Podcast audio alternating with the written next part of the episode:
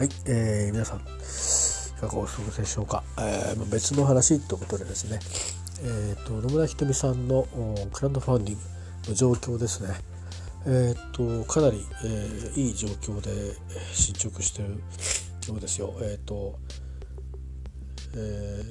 ー、だいぶですねいい感じで、えー、進んでますね。最新はどうなんだろう。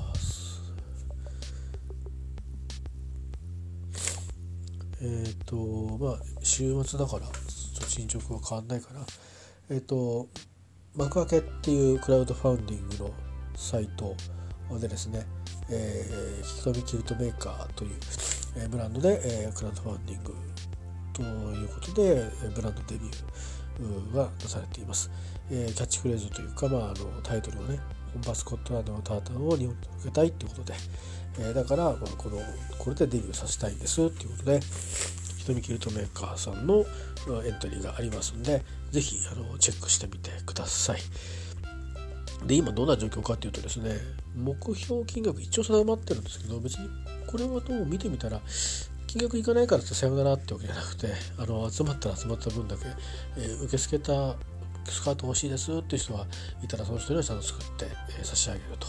ということですし、ま、私なんかステッカーで応募してるんですけどもステッカーはちゃんと来るというものなんですが今進捗率が2日目で56%ですよこれはすごいことだと思います。えー、それで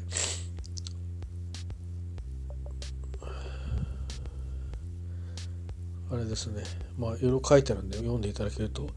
えー、いいんですけども、えー、とにかくスカートのねあの注文が伸びてるっていうのが一番いいことだと思いますね。はいえーと、なりながら男性陣にはあのまあ男性陣がパートナーの方におすすめするのにはあのいいと思いますけどいろんな柄がありますしサイズのバリエーションがあありますけどねなかなか本当に綺麗な生地で生地記事を見てるだけで楽しくなれるっていうのが、えー、タータンのこうなんか魅力みたいな感じがありますね。私これあのタータン辞典っていうのを買いましてそれ買ったらほとんど歴史の本みたいな感じでタータンのあの記事がいっぱい載ってんのかなと思って、えー、目次見たらそんな雰囲気に見えたんですよ。目次だけはなんかあの中身検索って最近できるじゃないですか Amazon で。それで見れたんで目次アマゾンで見たのかな？目次アマゾンで見たけど買ったら普通の本屋なんだけど。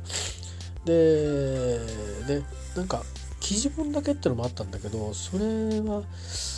どれが載ってるか分かんないし記事本だけあってもこの意味が分かんないとあれだからまあなんか多少うんちくは書いてある方がいいななんて思って。でその本をあのまあ見たんですけどそれ見てもねいまいち分かんなかったのね。何なのか。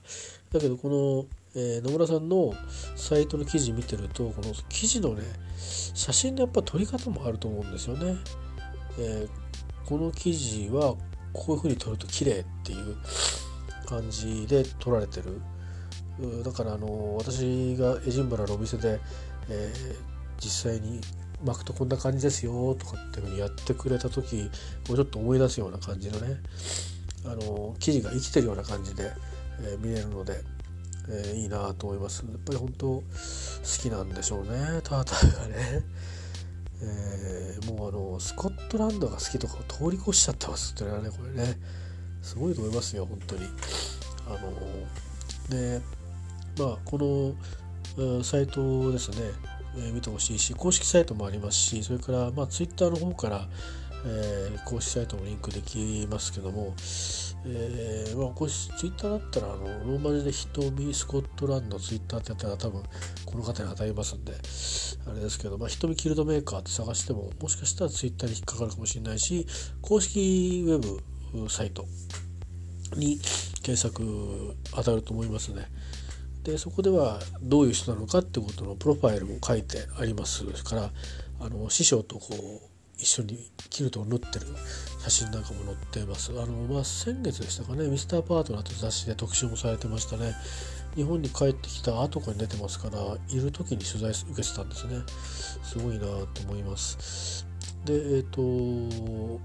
給湯メーカー、瞳キルトメーカーのですね、え、何がいいってマークがいいんですよねスコットランドの旗のマークがちょっとこう角が取れててちょっとこう花のように見える感じになってて真ん中に日の丸が書いてあるとわけですよ。だから粋でしょ？で、えーと、スコットランドの伝統衣装キルトを日本の皆さんへ持って帰ってきましたというふうに書いてあるんですよ。えー、まあ他ならぬキルトを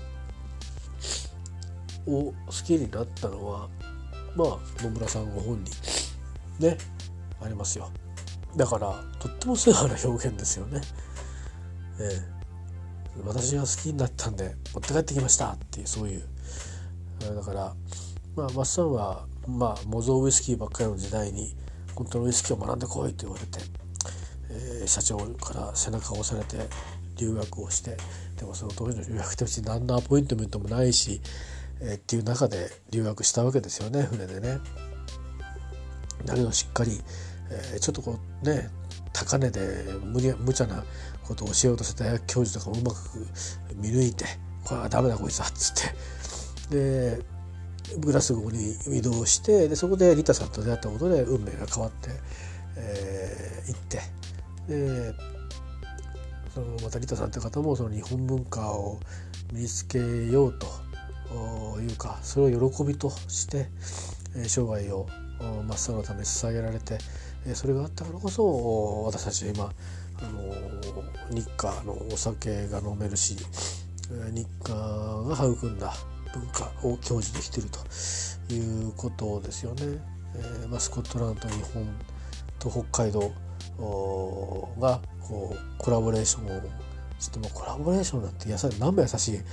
話で言えないようなことがいっぱい、えー、戦争中またがってますんで、えー、いろいろあったわけですけど。でもまあマサの場合は本当のウイスキーを作りたいだったんですよね。夢がね。そう変わってったわけですよね。だからで熟成ももうちょっといるっていうだけだけどいろいろ商いの都合もあってなかなかそうはできないというのもあってまあ自分の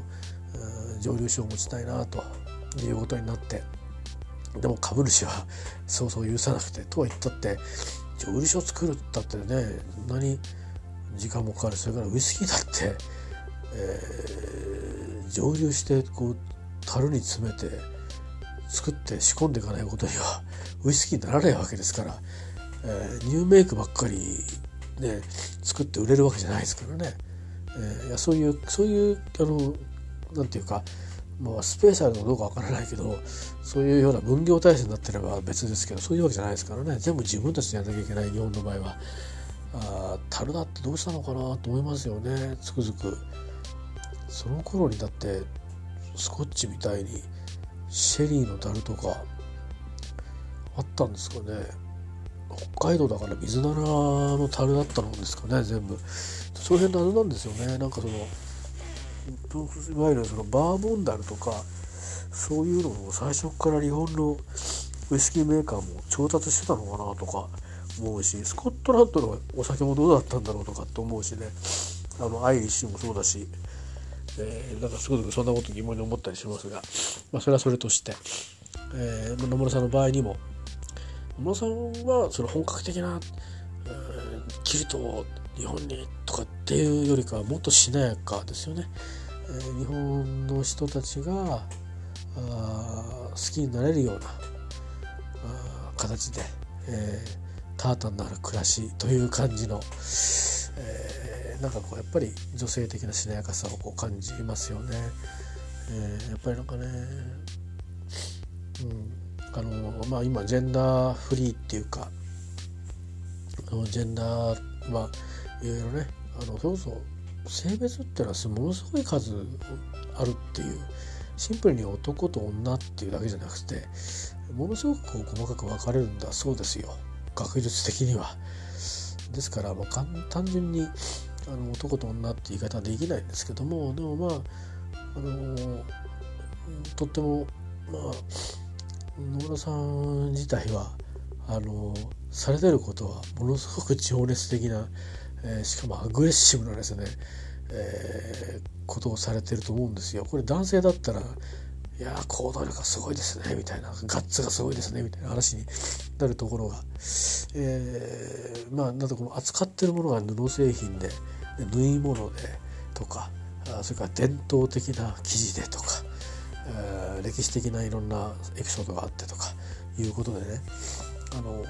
なんかすごくそこでこう うまくカモフラージュされることによって、えー、なんかこの、うんこの柔らかさがねあの逆に際立っているような感じがあって、えー、なかなか不思議な現象だなと思うんですけど野村さん自体はすごく周到なね準備もされてるとは思うんですが、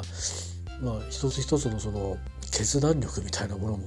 ものすごいなと思うんで是非あの皆さんもあのこれをご縁にですね、えチェックいただいて、えもし気に入ったものがあったらあのまあ、今回でなくてもねあの次また何か仕掛けてくると思うので、えー、何かそのこう縁がねできるように願っています。えーと、今日申し上げたかったことはそれだけです。えーと、順調に、えー、クラウドファンディングが2日目ですけどここまで伸びてるということは喜ばしいなと思うのと、えー、始まりでしかないというところもあるので、えー、ぜひ、あのー、こんな日本人がいるんだってよっていう噂話でもいいので、えー、ぜひ広めていただければあまあ私は野村ひとみさんのファン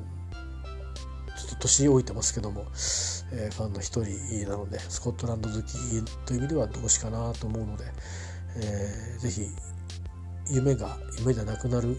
日が来てほしいなと思っていますし今実際やってることは夢ではなくて現実を形にし始めてるところですので是非あの一緒にあのこの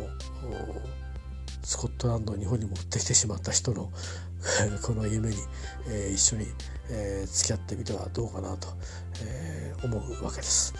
えー、いうことで、えー、あとまあついでにスコットランドってどんな国なんだろうとかどんな人たちが住んでるんだろうとか、えー、いう興味もね、あのー、持つことがあれば、あのー、もう十分ネット上だけでもいっぱい情報取れますんで、えー、調べてみてはどうでしょうかね。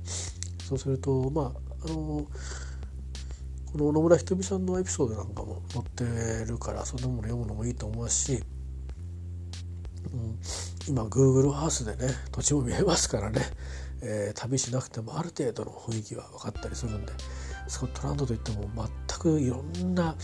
あの違う個性の、えー、エリアがあるということも分かると思いますが、まあ、とりあえず、えー、エジンバラはあのスコットランドの首都でありまして、えー、第2の都市なのかな？第1の都市はあのグラスゴーですね、えー、で第3の都市がインバーネスということでありますがインバレス行ってきましたけどねあの思ったより静かでしたよ。あのいや若者は荒れてましたけど、えー、偶然偶然だと思うんだけどね、えー、思ったより静かでしたね。っていうのは、まあ、もう静かになってから行っちゃったんで夜7時夜5時か。5時ぐらいにはみんな閉まっちゃうみたいです店が。でマクドナルドしか開いてなかったですけども、えー、6月にね。えー、でもまあさらに上の方にもうスコットランドの別の町別の島があり、まあ、それぞれに、えー、意外にね、あのー、そんなに険しいあのなんていうか、あのー、景色じゃないんだなと思うところもあれば私が行かなかったエリアなんかはもう思いっきりこう険しい峡谷みたいなのがこうつながっていたりとかあったりしますしそれからまあウイスキー好きの人には、まあ、アイラ島やアラン島やがあったりとかスカイ島があったりとか、まあ、いろいろ、えー、島々もありますからね、えー、もちろんスペーサイドはありますし、えー、ハイランドの蒸留所もいっぱいあったり、えー、します。それから最近では、えーまあ、グラスゴーしかりローランドの蒸留所が、えー、新しく稼働を始めてウイスキーの、あのー、生産それから出荷もされて、えー、ますね。グラスゴーのシリーズは2つぐらいもうシリーズが出てますね、えー、まあ、ローランドとはいえ、まあ、PT のものを扱ったりとかしていて、えーまあ、なかなか面白い試みだと思うんですよね。今では東京みたいな東京っていうウイスキーがあるみたいなもんですから、えー、なかなか面白いなと思うんですけどちょっとまあお財布事情があってそこあの手が届かないっていうのと買っても飲め飲むだ飲めるだけの許容量がないのであのアルコールの消費消費のね代謝のキャパがないので、えー、まああの他のウイスキーの銘柄のために取ってあるので、えーまあ、しばらくちょっとあのそこは我慢をしてるんですけども、えー、いろんな動きがやっぱりあの世界的に今ウイスキー人気なんですよね。ジンとウイスキーとビール、えー、これがとにかくイギリス UK の中でも人気でとりわけジンとビールはもう普通のなんていうかパブっていうのかなパブというカフェというかそういうところでもう自分のとこでジン作ってますビール作ってますみたいな。当たり前の時代になっていて、えー、すごいですよ本当に。えー、なぜ一軒も行かなかったんだろうって自分は我ながら不思議に思うんですけど、まあ、時間とお金とあの体の都合がつかなかったっていうだけなんですが、まあ、とにかくですねあの調べていくとあの、まあ、今野村ひとみさんのタータンの話をしていましたけどもそこからあの派生してこうして違う今のイギリスのあるいはスコットランドのあいろんなあ食文化だとか、えー、そういったものとつながったりまあ派生ちょっと派生するだけですねで何か全然違うものとどんどんあのつながっていきますからあのなかなかヨーロッパ特に UK は楽しいですよ。あの歴史の方向ですしねさっき、えー、別のことで言おうとして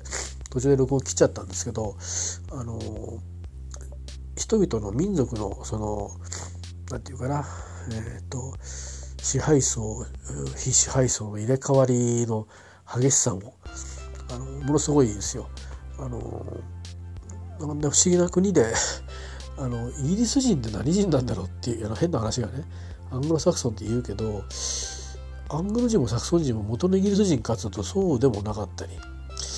えー、とかまあね王様たち王族もいますけどあの王族の人たちもじゃあもともといたイギリス人なのかとそうでもなかったり。ほとんどドイツ系だったりなんかして、えー、とかね。なかなか不思議なんですけどでもやっぱりみんないろいろ大事に思ってたりして。とっても面白いんですよ。あの古いものを大事にするとかすごくしきたりにうるさいとか。いろいろこうあるようにでいて肝心要とか結構緩かったりしてね あの面白いとこですよ本当に。うん、なんかねすごく厳しい世界とアバウトなところがあのむっちゃくちゃに混在してるところでね、えー、これがまたあのフランスとかドイツとか行くとまた全然違うことになってくるんですよね。あのスペインとかまあそれぐらいしか行った経験がないんででもイタリアなんか行くともっとものすごいことになっていくんでしょうね。まあ、すごくあのヨーロッパはそれぞれに個性があの歴史も独自にあって、まあ、あのいい歴史も悲しい歴史もいろいろありますけども、えーまあ、それはさておいて、えーまあ、ヨーロッパあということで言うと、まあ、ブレグジットなんていうのがありますけど、えーまあ、スコットランドのこともねちょっと心配ではありますが、うんまあ、そういう意味ではねだから生地のその輸入収入がどうなるかとか、えー、そんなこともありますけど、まあ、当面1年ぐらいはまだ、あのー、日英の EPA 日英でいいのかな？あ結ばれてないとは思うんですけどまずまだいきなり執行してないのかな？ちょっと分かんないけど、えー、そういう意味で急に輸入事情が悪くなることもないと思うので、えー、ぜひね、あのー、当面の間こういう企画が続いてる間、えー、時々チェックして、えー、あこれはちょっと気になるなというものがあれば、えー、ぜひですね、えー、応援応募、えー、っていうのかなこれ、えー、できるようになってますんであのぜひぜひ、えー、チェックしてみてください。大事なことは何度でも言うっていう 感じですけど以上ですね、えー、野村ひとみさん、えー、のブランドキルトひとみキルトメーカーの、えー、クラウドファンディングのお話をさせていただきました。えー、うんまあ、えー、そうですね、えー、うん本当多くの出会いがあるといいなと思います。以上です。